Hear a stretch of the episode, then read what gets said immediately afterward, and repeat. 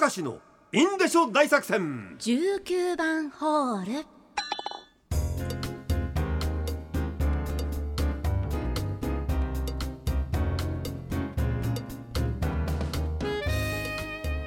6時1分15秒、はい。今日も早いぞ。早いです。もう、うん。温度が落ちないまんまこの生放送のテンションのまんま行くわけですよ、行きましょう。19番ホール、はい。ラジオネームもみじローレル。先ほどのオンエアで x ジャパンの紅がかかっておりましたが、はい、そうですね。私はこの曲を聴くと高校の修学旅行で泊まった京都の旅館が 起床時刻にこの曲をかけて 強制的に生徒を起こしていたことを思い出してしまいます。このそりゃ起きるだろう。ズカッズカッズカッズカッと起きるだろう激しいですもんすげえなそれラジオネームはしご酒もう一遍あのーこの前あの住んでるボロアパートがどうのこうのって話題ありましたけどね、そのアパートに関連した話今から30年ほど前私は大学入試で一人暮らしを始めました。うん。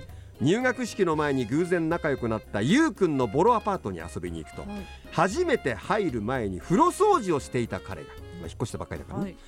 手に何かを持って満面の笑みで私の方にやってきました。うん。私が「ななした？何持ってるんよ」と言って彼の手をよーく見るとそれは一本の縮れた毛でした。聞けばその部屋は彼が入居する前の4年間は女子大生が暮らしていた。と大家さんが言っていたらしく彼は「これ風呂場で拾ってさ欲しい欲しい?」とご機嫌でした。私はこいつは本物のバカだと思いつつ 4年間仲良く過ごしお互い40代後半になった今でも親友です。いいね。よかった。風呂場で拾ってさこれ欲しい？欲しい？やんねえみたいいやー。その子のじゃないかもしれないね、ここがなこれが男のロマンよ。男のマロンじゃねえよ。男のロマンだからな これはな、うん。えーラジオネームくたばれコンプライアンス中学生男子のたしなみとしてかつて辞書でエッチな言葉を調べるというのがポピュラーでしたが たしなみか、私はむしろ百科事典を愛用しておりました、うん。だって辞書だと単に言葉の説明で終わりですが百科事典ならばより詳しい解説さらに写真や図解までありもっと実用的です。すごいですね。ラジオネームチェック、えーこの前オンエアで家族計画が載っている百科事典の話がありましたが、あはい。思い出したのでメールいたします。私の実家にも婦人向けの百科事典がありました。母が嫁ぐ時に買ってもらったものだったようです。その時点には和洋中のすぐに役立つ料理のレシピやうん。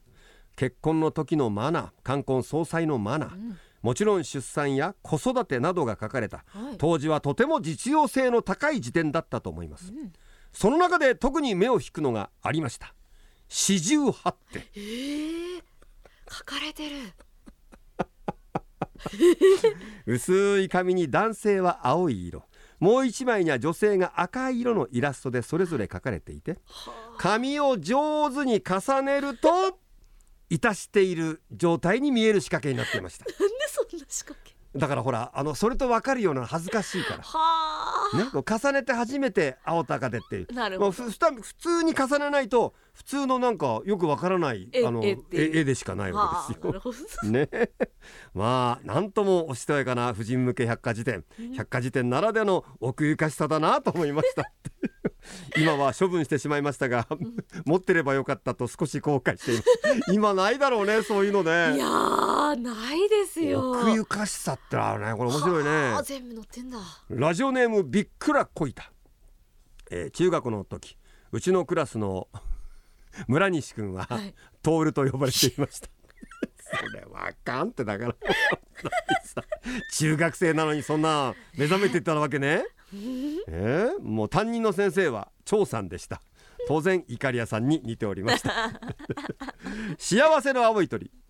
よくある名前で佐藤さんのニックネームは何でしょうか、うん職場には4人の佐藤さんがいるんです。はい。佐藤さん多いからね、うんで、えー先輩は佐藤さんと呼ばれています、はい。4人いるのが一番先輩は佐藤さん、はいあと3人の佐藤さんはアルファブラボーチャーリーでした。これ戦争映画でいうかね。アルファからブラボーアルファからブラボーそちらの現場は状況どうだ？みたいなえこちらブラボーみたいな。